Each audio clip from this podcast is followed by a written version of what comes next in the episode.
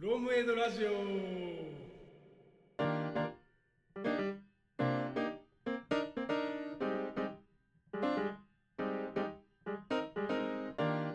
はい。次が ADHD ですね。ADHD ね、注意欠如多動症ってやつで。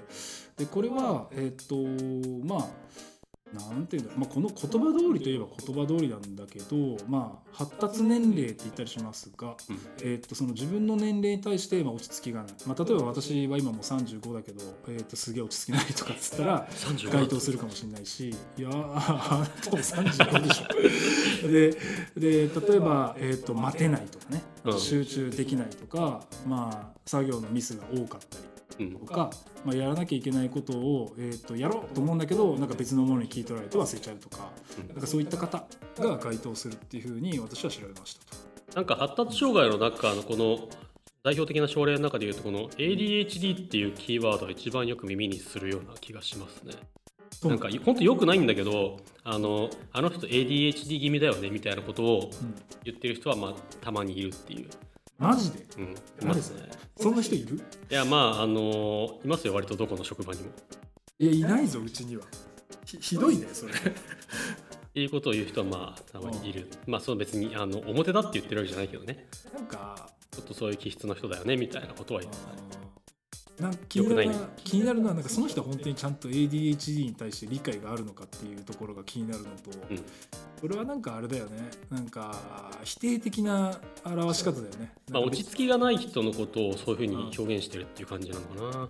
うん、なんかそそれこそ本当にそういう症状の人って認定されてないかもしれないのに、うんてか、まあ、されてる可能性もあるゼロじゃないのに、まあ、勝手な判断で言ってるみたいな、あだからまあ言葉が一人歩きしてるパターンじゃない、うん、思い込みで言ってる感じがするねなんかそれはあんまり良くないですね。まあ、だからこういう場でちゃんと発信した方がいいということなんですよ。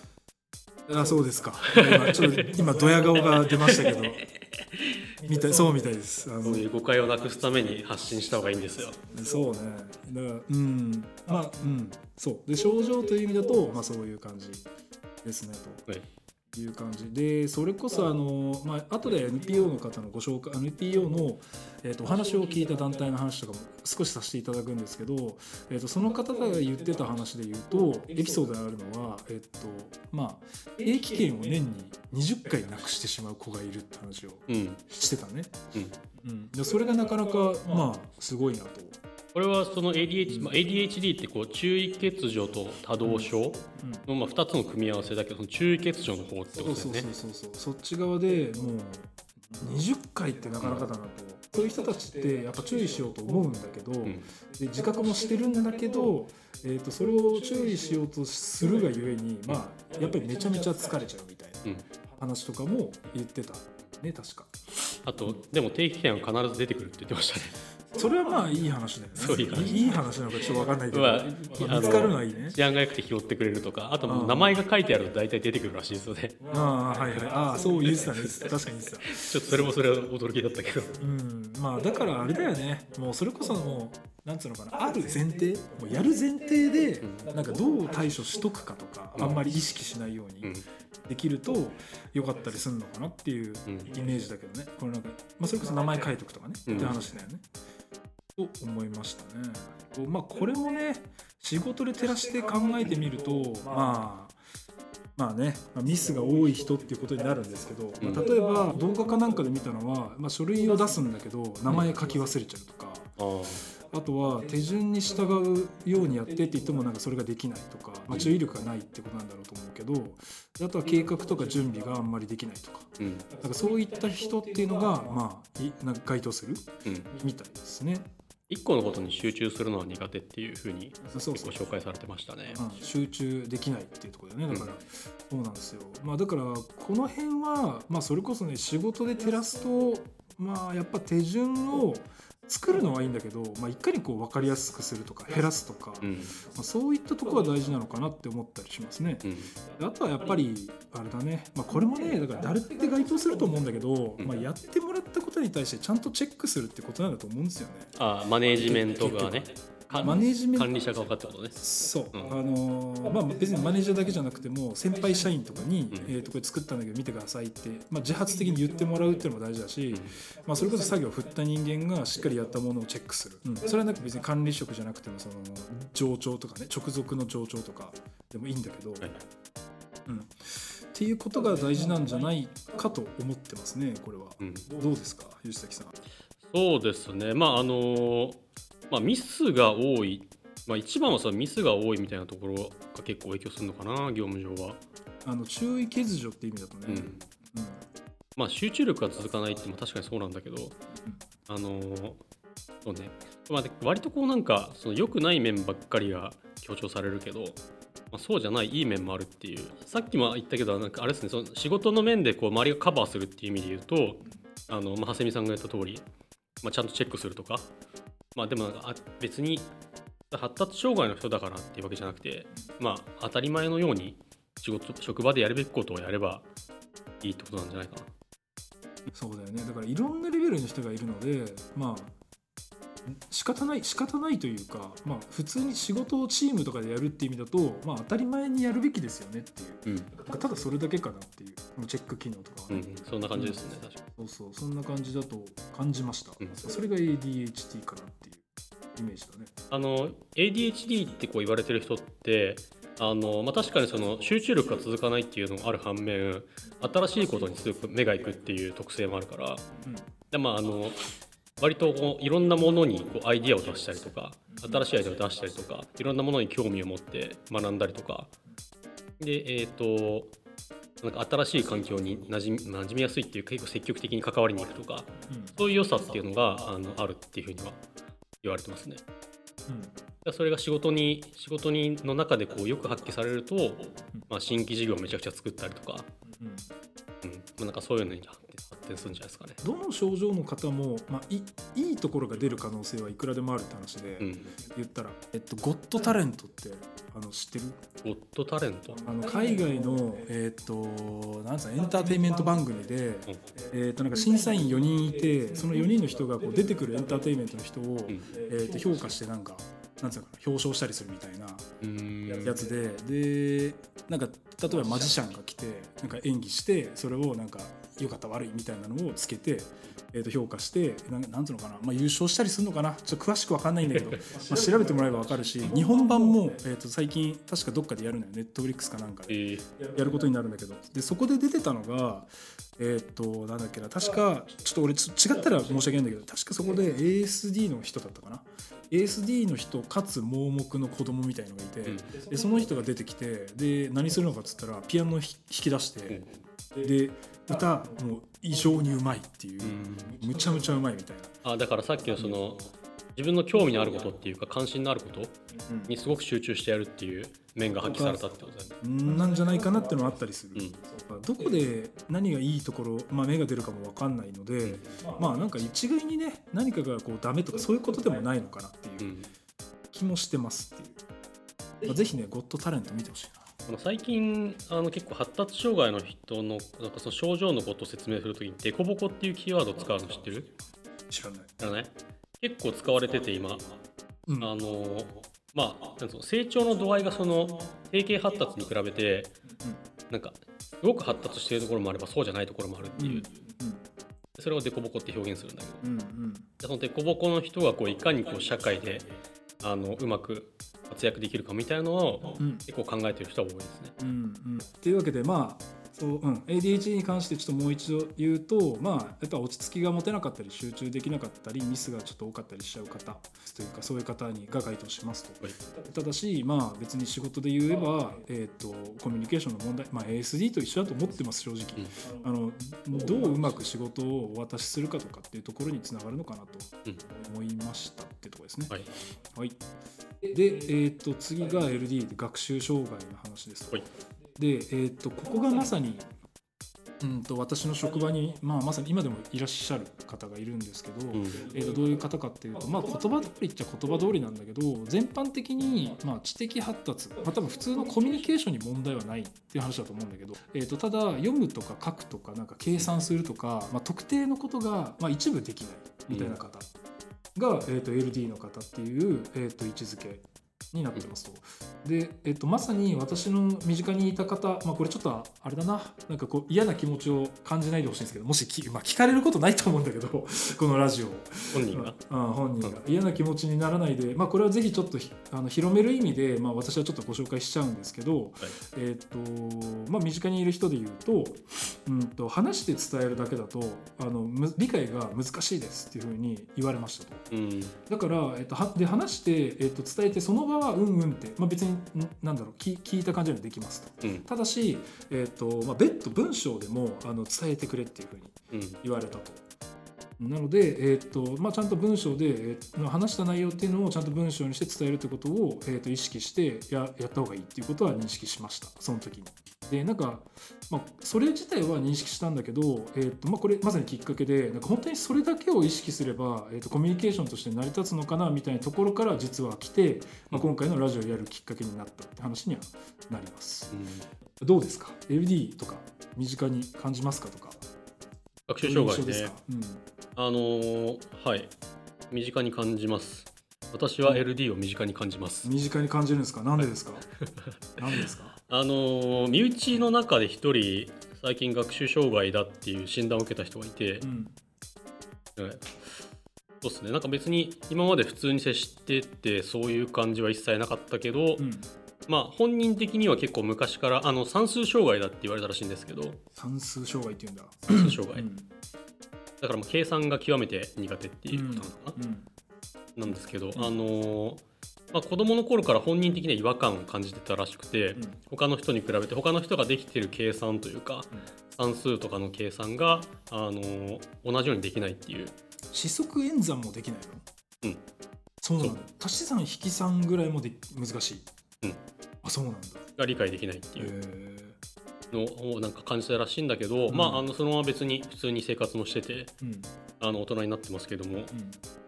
まあ、一応そのひょんなことでちょっとそのテストというかうん。検査を受けてみた結果、うん。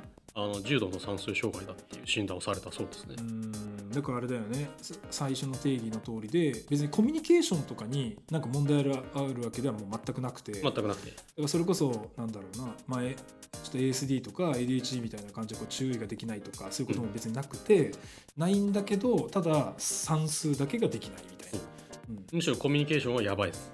やばい。コミュニケーションお化け。何なんですかコミュニケーションお化けって。コミュニケーション能力が異常に高い。いどどういうどういうそのお化けなんですか？や、お化け？めちゃくちゃ誰とでも仲良くなる。いやすごいじゃないですか。いや、すごいんですけど、う。んそれはそれで尊敬してるんですけど、う。んそうそう。なんか計算は昔から、まあでも、じゃあなんか生活どうしてたのみたいな話をしたときに、うん。あのー生活上は別に電卓があるから困らないって言ってましたね。いやまあそうなんだよね 私も調べてて思ったのはあの LD の方って現代のそのツールとか IT の技術とか駆使すると実はうん。あの対処できたりするっていううん。お話を、えーとまあ、目にしたりとか耳にしたりとかしましたね。うん。うんまあカバーはできる、やろうともできるっていう。そうそうそう。仕事的に考えたのは、まあ、そういう人たちには得意なやり方があるから、まあ、得意なやり方で、えー、とそれぞれやってもらえばいいんじゃないのっていううん。認識。あれですよね、その、うん。書く、書けない障害うん。と、所持障害って言うんでしたっけ？知りません。所持障害っていうの？あの、書く、書く字の障害で所持障害っていうのと、所持障害えあと、あの読む字って書いて独自障害かあな。あまあ、要は書く、読む、計算するっていうのが、うん。このあ学習障害のなんか3つの代表的な例みたいなんですけあど、ーはいはい。まあ、これいずれもだからその今だと例えば書くっていうことで言ったらうん。音声入力とかあるじゃないですか。うん。ああいうので IT で解決できたりとかうん。文字を書かなくても入力できちゃうんですよね、うん。とかえっとなんだ読む。読むに関してもあの音声読み上げのアプリとかあるじゃないですか。うん。ああいうので読み上げれば解決できるとか、いやそうそうそうそう。まあ、そういうことができる時代にはなってきたという。いやそうなんだよね。最近のあの古典ラジオでも言ってたけど発展によって障害とされていてたものが別に障害と見なされなくなっていくみたいなものの、うん。えー、と流れなのかなと思って。でこれ例えばそのまあ他のラジオのあのなんか 告知告知 CM みたいになっちゃうけどえまあまあ、あのたまたまこの発達障害の、えー、とラジオをするためのし、まあ、下知識として、えー、と古典ラジオさんが障害の歴史っていうのをねやってたんでね。で全ては聞けてないんですが、まあ、その時に言われてたのが昔で言えば眼鏡すらなかったと。うんで眼鏡がない人って障害に当たってたんですよ要は。あ見えないからね。見えない人、うん。で見えない人で、えーとまあ、例えば、えー、と狩りをするようなうん。あのこととかできないとか,、うん。なんかそういったできないことがあるがゆえに、えー、と障害認定されちゃってたうん。みたいなのがあったと、歴史的に。でただしもう俺もそうだけど、まあ、眼鏡をしてますと。うん。で眼鏡をしたでしてれば、まあ、別に普通の人と同じように生活ができるんで、うん。ゆえに私は昔で言うとそれこそ障害者扱いだったかもしれないけど、うん。今で言えば別に障害ではないみたいなうん。ことのなんか一例なのかなって感じがしましたね。まあ、メガネがものすごい発明だったっていうことはありましたね。眼鏡はね発達だしいやだからそれこそ電卓もそう。だようん。だから数字障害の人とかが電卓を得たことによってもう普通の人って気づかなかったでしょ？だって今までその身内が全く気づかなかった。でしょ？でもそれはだからツールを使って、えー、と生活すれば普通と同じ水準で働けるっていうことにたどり着けてる、まあ、言ってしまうと他もそうなのかもしれないけどね。ASD とかまあ ADHD とかも、まあ同じようにそういうなんていうのかな解消できる術とかあのツールなり IT みたいのがでできることによってなんかある意味なんつうのその障害とかっていう言葉から、うん。まあ、離れていくことができるのかもしれないなっていうふうにちょっと思ったけどね。うん。まあ、社会の変化とかねその技術の変化とかうん。進化とかでそういうのがなくなっていくとやっぱいいですよね LD に関してもう一度言うと、まあ、基本的にコミュニケーションできるけど、まあ、一部ちょっと読むとか書くとか、うん。なんて言いました？なんつった？個人障害独自障害算数障害。あですね、うんその辺が代表的なところ、まあ、っていうのを持ったような方々。学習障害です。この辺をまあ一通りメインで話させていただいていきましたが、い。えー、と一応喫音症チック症も、えー、と触れさせていただくと,、はい。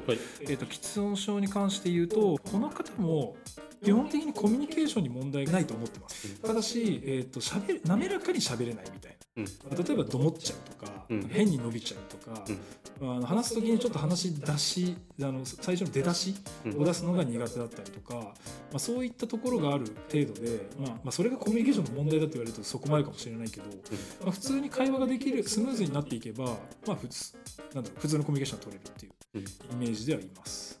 おこれ吉崎にも紹介したけど、はいえー、とこれイメージ私がしやすいなと思ったのは、まあ、これもちょっとご紹介になっちゃうんだけどアベマの動画ですね。でこれもリンクをちょっと後で貼っておいてくださいと。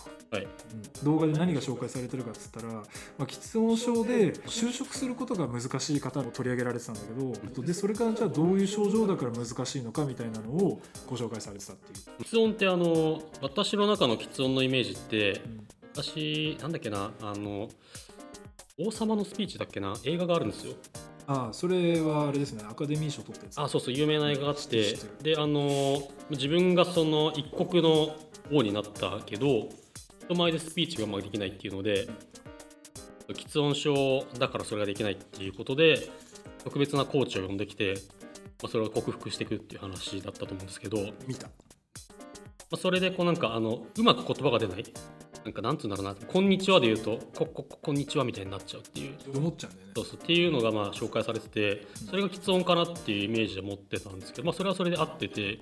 ただその ABEMATV のあの動画を見た時になんかそれだけじゃないっていうのをちょっと言ってましたね。まあ実際当事者の方が出演もされててあのドモる以外にもなんつうのあの最初の最初の言葉が伸びちゃうとかさああはいはいはい「こんにちは」になっちゃうとか、仕事っていう意味だと喋るような仕事じゃなければ、まあ、普通にできるのかなっていうふうにはちょっと思ったけどね。コミュニケーションが取れないっていう感じだそれだけじゃない。だからメールなりチャットスラックみたいなさうん。そういうコミュニケーションは多分普通に取れると思っていて、うん。仕事をちゃんとそういう自分に合ったものを選べばいいのかなって思ったりもします。あの仕事という面で言えば、うん。その人はちょっと残念ながらその営業職になりたいっていう動画だったけどね、営業職はなかなか採用してもらえないっていう話をその中ではしてましたね。はい、でチック症ですね。まあこれチック症はなんか思わず起こってしまうこう素早い体の動きとか、まあ、発声とかって話うん。ですね、うなんか体が動いちゃうみたいな運動チックって言ったりとか、うん。えー、と喋っちゃうのはまあ音声チックとかっていう風なうん。言い方をしていてでそれぞれまあ子供の時とかにはなんかねやっぱり定型発達の人だって出るらしいんだけど、まあ、そういう症状が結構長く続いちゃう。うん。1年以上とか続いちゃうとまああのー疑いになっちゃうっていう。うん。まあ、そういう方を該当しますと。でこれもまあ喫音症と一緒で、えっとちょっと詳細はあれなんですけど、まあ、アベマでまた動画が出ていて、まあ、アベマさんありがとうございますなんだけど アベマばっか紹介してるんだけどそこに出てたの動画をまたちょっとリンク貼っとくので、えっとそこを見てもらうといいかなと。でチック症の方はちょっとでも正直私はどうしたら苦労なく生活できるのかが若干見えてなくて、うん。ここら辺はどう思いますかね？うーんまああの動画まあ見たんですけど、うん。まあ、大変そうだったねやっぱり、正直ねうん。仕事みたいで申し訳ないけど、まあ、自分の意図しないところで体が動いちゃったりとかね。うん、なんかあの汚い言葉が思ってもないのに出ちゃうとかね。あそうね。そういうのもあるって言ってましたね。日常生活すごい支障出るなっていうのは思いましたよねから正直私はこう仕事に照らしてってこうひたすら話し続けてるけどチック症はどうしたらいいのか正直見えてないです。ただあの思ったのは、まあ、なんかその ABEMATV に出てる当事者の方、うん。まあまあ、そもそも出てるってすごいあのなんか勇気のいることというか、うん。それがすごいなとまず思ったんだけど、うん。あのなんか別にそのもともとチック症の人なんだっていうのを知ってれば、うん。でチック症ってそういうものなんだっていうことを周りが理解してれば、うん。まあ、別にあのに接するというかなんか特別なんかこの人特別なんだっていう感じはあんまなかった。うん。確かに大変なんだろうなっていうのはあの想像はできるけどなんかじゃあ別になんだろうな一緒に仕事ができないかっ多分できると思うし、まあ、もちろんその番組に出てる方は結構コミュニケーション能力とか言っても高い方の方なのかもしれないけど、まあね。あだからコミュニケーションに問題があるわけじゃないんだよね。うん、まあだからねこういう方とかも、まあ、僕らがね、あのーまずできることは発信することでで、まあ、一緒に考えることもやりたいんだけどそこはなんかねどっか NPO の方とかも一緒に僕らが力になれることだったらぜひやらせていただいてって感じなのかもしれない。まあ、まずこのラジオを今回配信するにあたって我々はまあそれを勉強したしうんそういう症状があるってことをまあ知ってもらうっていうのはねまず大事だといった感じですね。あの ASD、まあ、ADHD、LD、喫音症、チック症と一通り一応ご説明をしていきましたけど、なんか吉崎さん言い残したことはありますか？言い残したことこれ、あ、これ言いたいみたいな。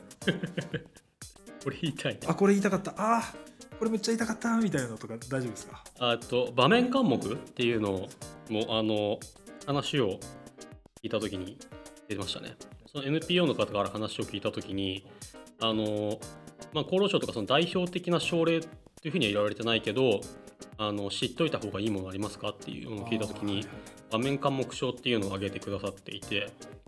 でそれがまあどういうものかっていうとあの特定の場面になった時に言葉が出なくなるっていううん。症状って言ってました、まあ普段は別に普通に例えば学校とかで友達とも喋れるし、うん。